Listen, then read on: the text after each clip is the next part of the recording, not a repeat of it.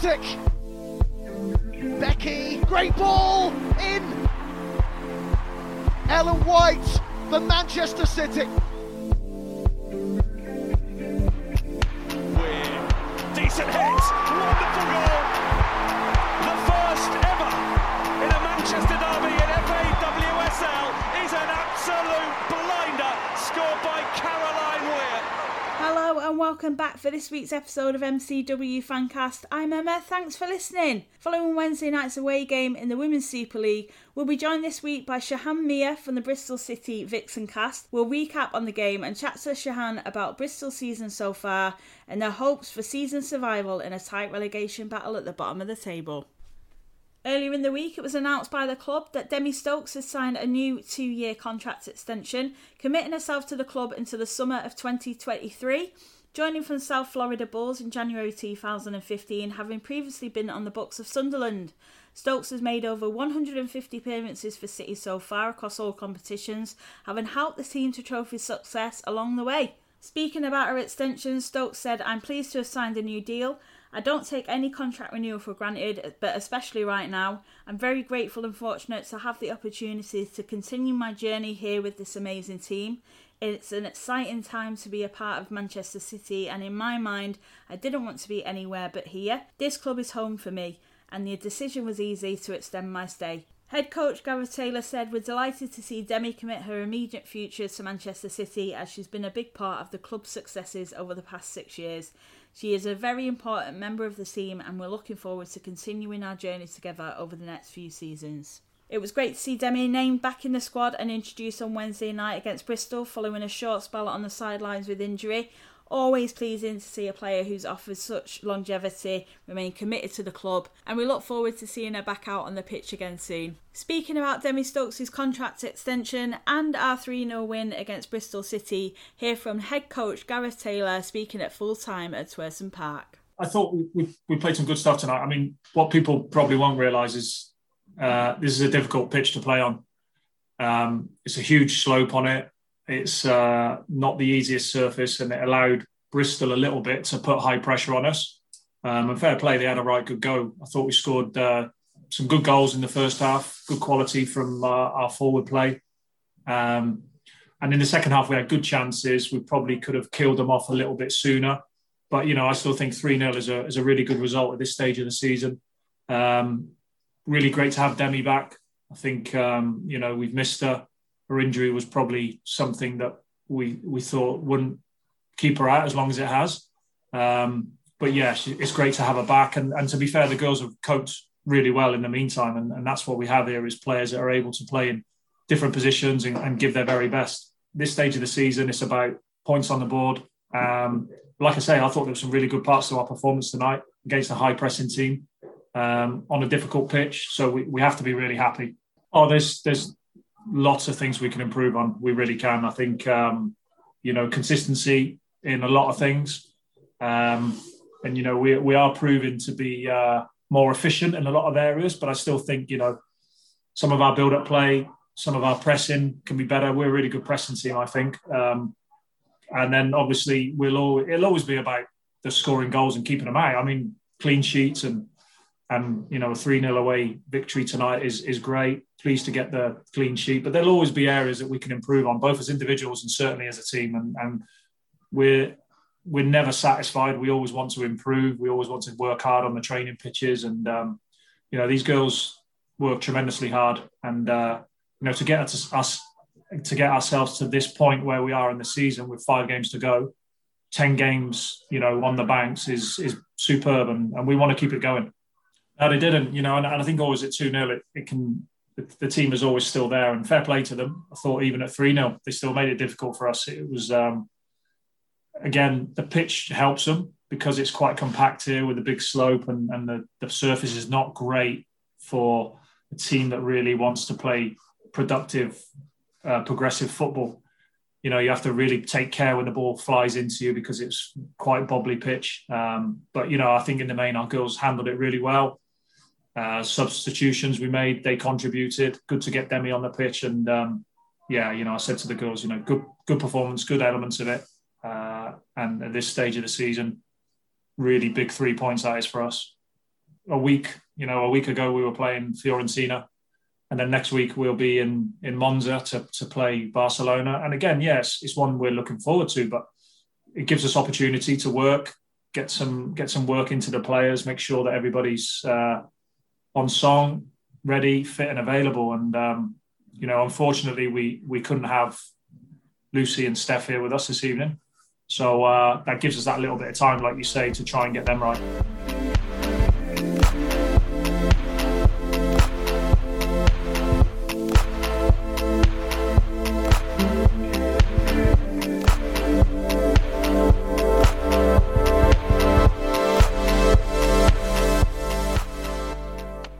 Thank you so much for joining us. How are you keeping? I hope you're keeping well.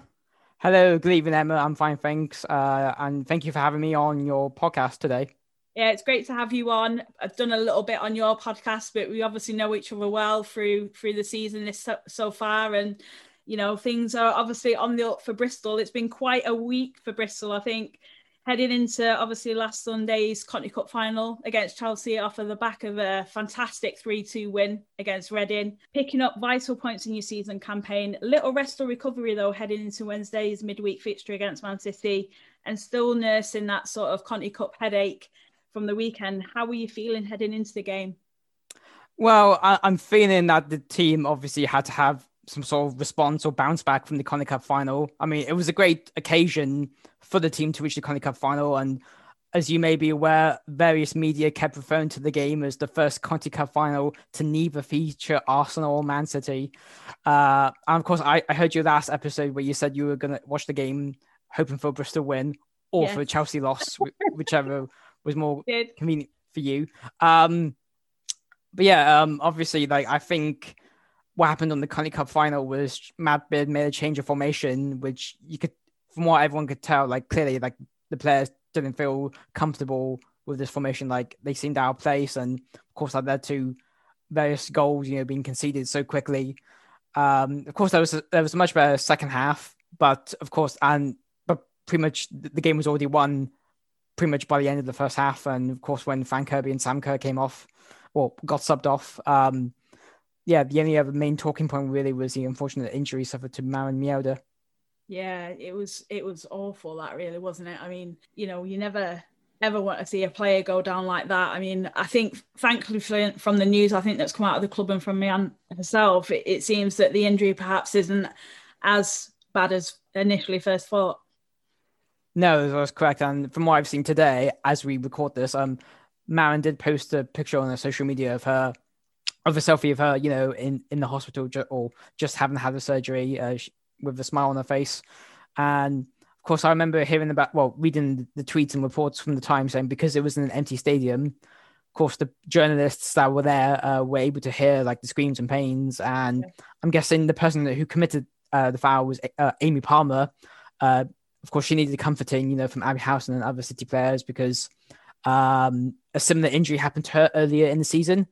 And myself and my Vixencast co-host, DM Withers and Ab Brown, saw that in person at the game against Birmingham City, where Amy Palmer, unfortunately, had to land really badly after a horrific challenge and had to miss nearly 2 months of football. And so it was just weird, going from receiving such a horrific injury to inadvertently causing one to another player. Yeah, I mean, we wish, obviously, Maren well in her recovery, and it's just such a shame that obviously that sort of dampened the mood of obviously the celebrations for Chelsea in that respect. Yes, very much so. I mean, it was a touch of class, seeing Frank Kirby, get Mjelde's shirt, hold it up with the Conti Cup presentation, and of course seeing the photos of the trophy hanging in the dressing room in front of Mjelde's shirt or her changing area. As for the Conti Cup final itself, for me personally, as a Bristol City fan, it's nice for me to actually fully care for the Conti Cup for one season, because for as long as I've been following the team, which has only been a couple of years really, of course, Bristol City haven't really progressed so far into the competition. So it was a nice diversion from the WSL as such. But now, of course, the Conti Cup period is over. The club are now focusing on WSL survival. And as Matt Beard said in his post-match interview on Sunday, he said they got 7 cup finals. Yeah, and that's what it feels like for Bristol. I mean, let's talk about the City game first. I mean, first half goals from Caroline Weir, obviously former Bristol player. Ellen White plus a late Sam Mewis header were enough to see City get the better of Bristol and secure our 10th successive victory in the Women's Super League. A straightforward win, but perhaps for City not the tidiest in terms of performance that we've become accustomed to in recent games. And Bristol, to be fair, were pretty valiant in their efforts, especially in the second half, I thought. But what did you make of the performance overall?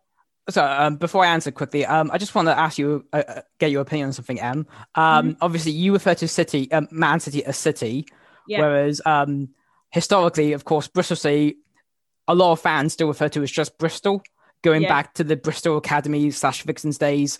And I always get asked that. I've been asked this question before, or I've seen on Twitter, you know, probably from those that don't follow the WSL, they always query to see why a Bristol City just referred to as Bristol, because that never would happen in the men's game. Like you wouldn't have, in the Premier League, you'd never see a team referred to as Sheffield or Manchester. With that in mind, I want to ask you something quickly, Em. So before Man United joined, you know, reformed as a women's team, from your experience of being a Man City fan, did people still refer to your team as City, or did they just say Manchester? No, I think it's City. I think it's something that's translated from the men's game to the women's game, because United is always United, City are always City. To define, obviously, the two Manchester teams, it's City United. I think that's just something that's translated over to the women's game. I suppose it's just something that you become accustomed to, and it's just sort of come with me as obviously speaking about the women's team. Fair enough, that's fine. Thanks, Em. Yeah, I mean, I asked mainly because I originally got into the women's team through the men's team, who I've been a fan of for like nearly 15 years. And of course, I never referred to Man United as United in both the men's or women's game, especially in the WSL, because I just think of West Ham United as well. So. Yeah. But yeah, going back to your main question / you know, think from that diversion there. I was quite surprised with the Man City squad at first, because I saw Steph Houghton was missing, hence why Ellen White was the captain. And I saw a tweet. I don't remember his name as we record, so I do apologize for forgetting his name, but he did a tweet saying, well, as well as being Steph Houghton being missing from the squad, it ends her run of 59 consecutive WSL games. And also, it's the first time she's not played in the fixture between the two teams. Haven't played in orders between the two teams. I didn't realise until halfway during the game, I realised, wait, where's Lucy Bronze? And I found out afterwards, like she's missing because she got injured or she's having treatment and needs to rest. Yeah, I think it was just precaution more than anything. I think it was something that came from the midweek game for the Champions League against Fiorentina. Yeah, quite surprised not to see Steph feature really, because she's such a key pivotal figure in City's starting lineup. You know, she's usually one of the first names on the starting 11. So yeah, it's really odd to see her not participate and not within the City squad. So yeah, hope she's all right, and I don't think it's anything too serious. So I hope it's more sort of rest in terms of preparation for our next Champions League game against Barcelona, and hopefully we'll see her back in the squad for that game, because it's going to be a big one. Definitely. And of course, speaking of missing players, I think myself and a few other Bristol City fans freaked out seeing the particular omissions from the squad for this game, because Gemma Evans, who's been the captain in the last two games, as well as Ebony Salmon, were both missing. And as we record this, I found out after the game that Tom Garry, who's the journalist from The Telegraph, interviewed Matt Beard, and Matt Beard confirmed that Ebony Salmon was indeed rested as a precaution. I'm guessing the logic for that is to save her for the upcoming game against Spurs this Sunday, which is a rescheduled game from a few weeks ago. So of course, Bristol City having to play 3 games within 7 days. Obviously, it's not ideal, but obviously one of the fixtures, you know, have to be rescheduled or formed. That's how it is sometimes. Mm-hmm. But yeah, it was interesting to see a lot of changes made again, because I think from what I could see, it was a 4-2-3-1 formation. Man City fans will be interested to see Emma Bissell start, of course. Definitely. Signed from Man City in summer and never made a WSL appearance as far as I'm aware. No, I don't think so. I think she's been doing well, though, with Bristol. She seems to be quite well involved, especially in the last few games, especially under Matt Beard, I feel. Yes, definitely. It's one thing we mentioned on the Vixencast a couple of episodes ago was we noticed under Matt Beard's temporary leadership. I mean, personally, I'm hoping it's fingers crossed. I'm going to ask you about that. Okay, we'll get to her a bit later. Yeah. So obviously, since Matt Beard has come in, she hasn't really started as many games. However, she did start the Conti Cup final and the game on Wednesday. But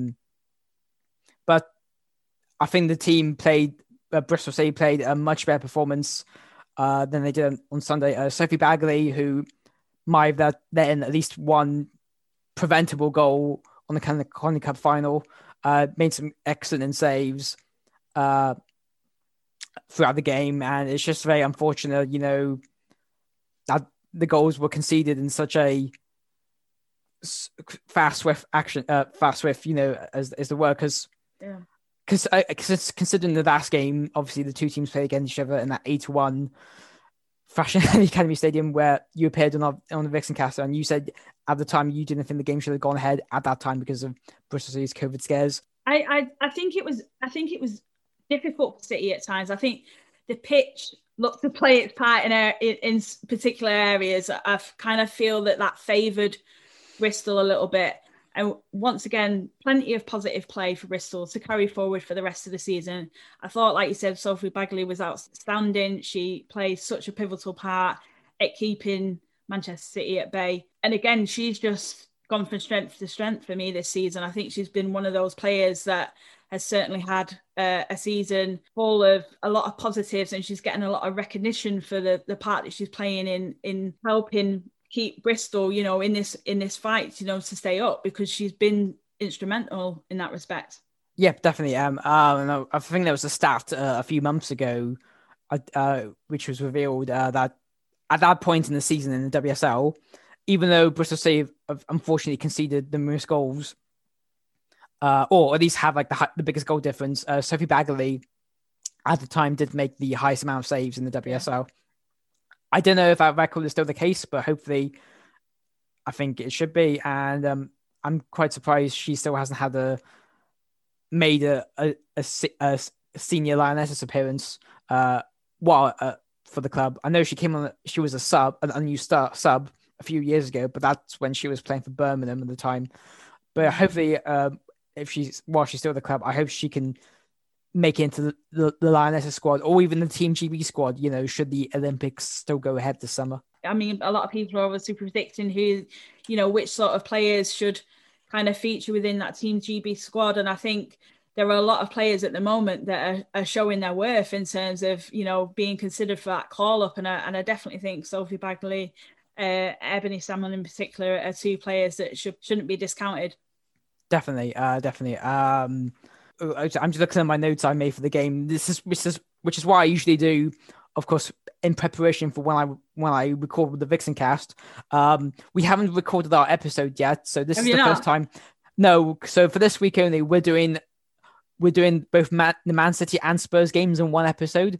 So for me, this is the first podcast I've appeared to talk about the Man City game. So I'm betraying, because I suppose as Bristol, you're not really used to having those quick turnaround games, really, because obviously with the Conti Cup final, a lot of obviously teams didn't play at the weekend, and the fixtures have obviously rolled into midweek fixtures, and then obviously again this weekend. But you still have a sort of like a game in hand, don't you, on a lot of other teams? I think so, definitely, yeah. I think looking at the table, which of course was very interesting with the other results elsewhere last. Yeah. I think we played one more game than a few others in the bottom of the table. But looking at the fixtures, as far as things stand, the game against Man City at Twerton Park was the last midweek fixture of the season, and all the other fixtures now will be on a Saturday or Sunday. I was going to ask you another thing quickly. Of course, had the game, been able to have fans, would you have travelled down to Twerton Park? I mean, are you the type of supporter that travels home and away? Because I know there's a few people in the Man City official supporters club who love to travel the world to follow their team. Yeah, there is a lot of City fans that do travel. For me, Bristol City is a game that I haven't travelled to, and I want to make a conscious effort of obviously doing that. I probably would have done this season because my sort of schedule is allowing me a bit more time to be able to travel at weekends. It's usually really difficult for me to sort of commit to travelling so far, sort of like at a weekend like that. But yeah, Bristol City is definitely one game that I want to get to. So I'm hoping next time round I'll be there for sure. I mean, that's great to hear. And at least you won't be able to experience Stoke Gifford Stadium. As good as that stadium was to start off with, from what I've heard from longer fans or fans who've been in the team for much longer, I think Stoke Gifford has kind of lost its uniqueness or doesn't really have as much facilities compared to other grounds, which is why the club chose the decision to move to a better stadium, even if it's out of town. Yeah. Such as Twerton Park, which for me, in terms of the distance, it's a bit inconvenient because I actually live in Bristol. So I'm not used to traveling out of town or out of city to follow my football team. But if that's something I'm going to have to do when fans come back, then so be it. Yeah, it is difficult. I mean, you know, I think Reading had a similar situation, didn't they, where a lot of fans would have to travel outside, you know, to sort of get to Adams Park kind of thing. But now, obviously, with moving it to Majeski, it's made it a little bit more accessible for fans. So hopefully when fans are allowed back into the stadia, then we'll see hopefully that increase in footfall through the turnstiles. Yes, very much so. And of course, you mentioned Reading there. Another thing to consider for them is the other team that usually play at the stadium, London Irish, the rugby team, have moved to Brentford's new stadium in London. So of course that meant the pitch was more available, or there was more room for fixtures. So of course it would have made sense for the Reading women's team to play their games there, which again, that's, I'm looking forward to going back there because Bristol City and Reading seem to have great fixtures against each other, as you know. Speaking of pitches, Twerton Park looks a lot nicer now because not only it's the first time Bristol City have played there in a month, during that time Bath City, who are the main football team that play at Twerton Park, their league got declared null and void because they play in the National League South. So I think the ground staff have been able to keep an eye on or look after the pitch or more carefully, or at least the pitch doesn't get, you know, rough and stuff, for lack of a better word. And also, it wasn't raining. It looked a little bit bubbly, I've got to say. I mean, at least the weather was a bit nice because I know you did a tweet saying the weather in Bristol was going to be nice for Rose DeVille's boots, but I had to point out to you that the game was actually in Bath. In Bath, yeah. I think talking about the game, I think Bristol was fairly limited with regards to their attacking threat. I mean, obviously, only really managing 2 shots, I think it was, on target, but managed to create some good opportunities of their own, which would have been particularly encouraging considering Ebony Salmon was missing from the starting lineup, who was rested as a precaution, like you said, because I think of a tight quad. Yeah, that's news to me. And I think, I don't know about other football clubs, for Bristol City, when it comes to certain player news or player injury news, that we're like the last to know. Well, that was Tom Garry that tweeted that of the Telegraph, so I'm going to. He's pretty reliable, so I would go with Tom on that one. But I mean, Salmon has recently found her way back into the starting 11. I mean, how happy have you been with the overall application of the players under Matt since coming in at Bristol as interim for Tanya Oxby? It was great to see Matt Beard back in the game because I know he wanted the break, or he said he wanted the break, you know, after leaving West Ham, but because things obviously didn't work out in the end. I think he said he was going to potentially start another podcast. I know, we're all expecting a podcast series. And then he's sort of a Bristol job and we're like, wow, okay, so that's not going to happen. I think the fact that he knows the head of women's football at Bristol City, Lee Billiard, because the two of them worked together when they were at Boston Breakers in America a few years ago. So there's that connection.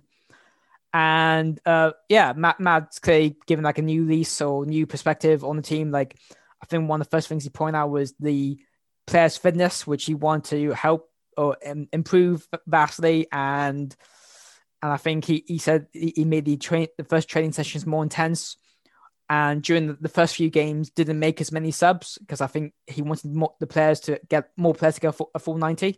Yeah. Of course, Matt only joined the club because, of course, Tanya Oxby left on maternity leave, which apparently is the first time a woman or a female football manager has left to go on maternity leave in such a position. I think partly due to COVID, I think that's why she had to go on leave so early, as opposed to like, you know, Kelly Chambers or Emma Hayes, you know, who literally managed until like the last minute, from what I've heard. I mean, personally, I know Matt is only on, you know, with the club until at least the end of Tanya's maternity leave. But in regards to what happens with the team, I am personally a little bit worried if Tanya does come back and leads the team to what could potentially be a relegation battle for the third year in a row. Of course, Tanya is a great coach. Like, the team are really behind her, and of course, she got her results, the team's results through the Conti Cup, and of course, helped bring in Ebony Salmon. But at the end of the day, football is a results business, and of course, I hate to see your managers or head coaches, you know, get the chop or, you know, get sacked. But I'm just hoping, you know, Tanya is taking the time away, you know, as well as going, you know, starting a family with her partner, you know, when she's ready to come back into the when she does return to the game, you know, hopefully she'll have, you know, her a better winning mentality. Because, and also Matt Beard, in his post-match interviews, like he gives a lot more detail. He's very in depth, and they're usually a lot longer as such. Whereas I don't know whether Tanya has like a poker face for in regards to like a win or a loss. Like, she doesn't really, I feel, in my opinion, gives the bare minimum. But I think there's one thing I think that got pointed out to me was in the last things Tanya said before she went on maternity leave on social media, where she talked about thanking like the players and the staff and everyone in the club. And someone pointed out to me, oh, she could saying that she could at least thank the fans as well. I don't know if that was an oversight or if that was just a typo, but it is a pretty unique situation, really, given the position of Bristol and then the sort of turnaround that Matt's really done. He's obviously come in with an idea to carry the team forward in a positive direction. I think you touch on upon like the first few games. I think he treated as more of a pre-season to test the players and to you know, to look at those fitness and review those sort of, you know, the management of the players and stuff like that. But again, we're seeing the lights of, you know, like Emma Bissell coming into the squad, Ebony Salmon coming into the squad. And, you know, where questions have been asked surrounding, you know, why aren't these players starting? They're now starting and contributing and, you know, making a difference, which in return is leading to much more positive play from Bristol. And it really does feel as though Bristol have got it within the team to really turn things around and stay up and fight this season. Yeah, definitely, very much so. And especially considering other teams in the WSL who are now starting to slide down the table. Some, you know, when we all thought they were going to be safe, you know, because of the results on the pitch and other things affecting them off the pitch, you know, creeping down. Like, it was incredible. Like, you know, as well as me watching the Bristol City versus Man City game last night, you know, keeping an eye out on the West Ham versus Birmingham game, you know, seeing, you know, the score going to be 1-0 and then 1-1 and then 2-1. And then the last minute, you know, Birmingham make a 2-2. Yeah. And of course, had West Ham won that game, they would have, you know, leapt up. I mean, they leapt up. They moved up to 11th anyway because of the draw that they got. But, you know, had they won against Birmingham, they would have moved up even higher up the table. And then, of course, Aston Villa, who lost again to a resurgent Brighton, who Albion. So what's more interesting is because the next game for Bristol City have this Sunday is the only game in the WSL, or the only rescheduled game taking place this weekend. Should Bristol win at Spurs, Bristol will then be able to move up a few places, because I think, yeah, Bristol City on 9 points, West Ham on 9 points, and I think Aston Villa on 10 or Birmingham 11. I don't have the table in front of me because I didn't think I was going to talk about the table. And of course, just hearing the news today that there was the tribunal between for the game against Spurs and Birmingham that got called off earlier, and I think the FA ruled the game to be won in Spurs' favour, or they were awarded the 3-0 win. So I don't know if that affects the table or not. I think you mentioned before about Matt Beard wants to treat each game now for Bristol as a cup final in itself. And I think he was quoted as saying 2 more wins may be enough to keep Bristol up, and has earmarked specific games to target points. Which games do you feel Bristol will be looking at to pick up the points? And do you believe that Bristol can survive this relegation battle? I'm hoping, points can be achieved from as many games as possible, but I think realistically, for the most part, it's always hard to predict, what's going to happen on the day, because as we saw a few months ago, Brighton beat Chelsea at King's Meadow, and then Brighton have gone on to win 4 games in a row or something, and then Reading, who are often joked as being the hot and cold team because you never know what you're going to get. I think realistically, if there's no result against Spurs this Sunday, and I think the following two, I think the game after that is against Birmingham at St George's Park, I assume, and this is going to move somewhere else. Yeah. I think that game will absolutely be vital for Bristol City to get points, and then I think there's a Aston Villa at the end of April. I think we were, as far as I'm aware, there's only 3 games in April where Bristol City are playing. A home to Arsenal, then away to Brighton in the FA Cup, hopefully on the lead to a second cup final this season, and then away to Aston Villa, and then we got Brighton away in the WSL in May, and then Man U is the last home game in May as well.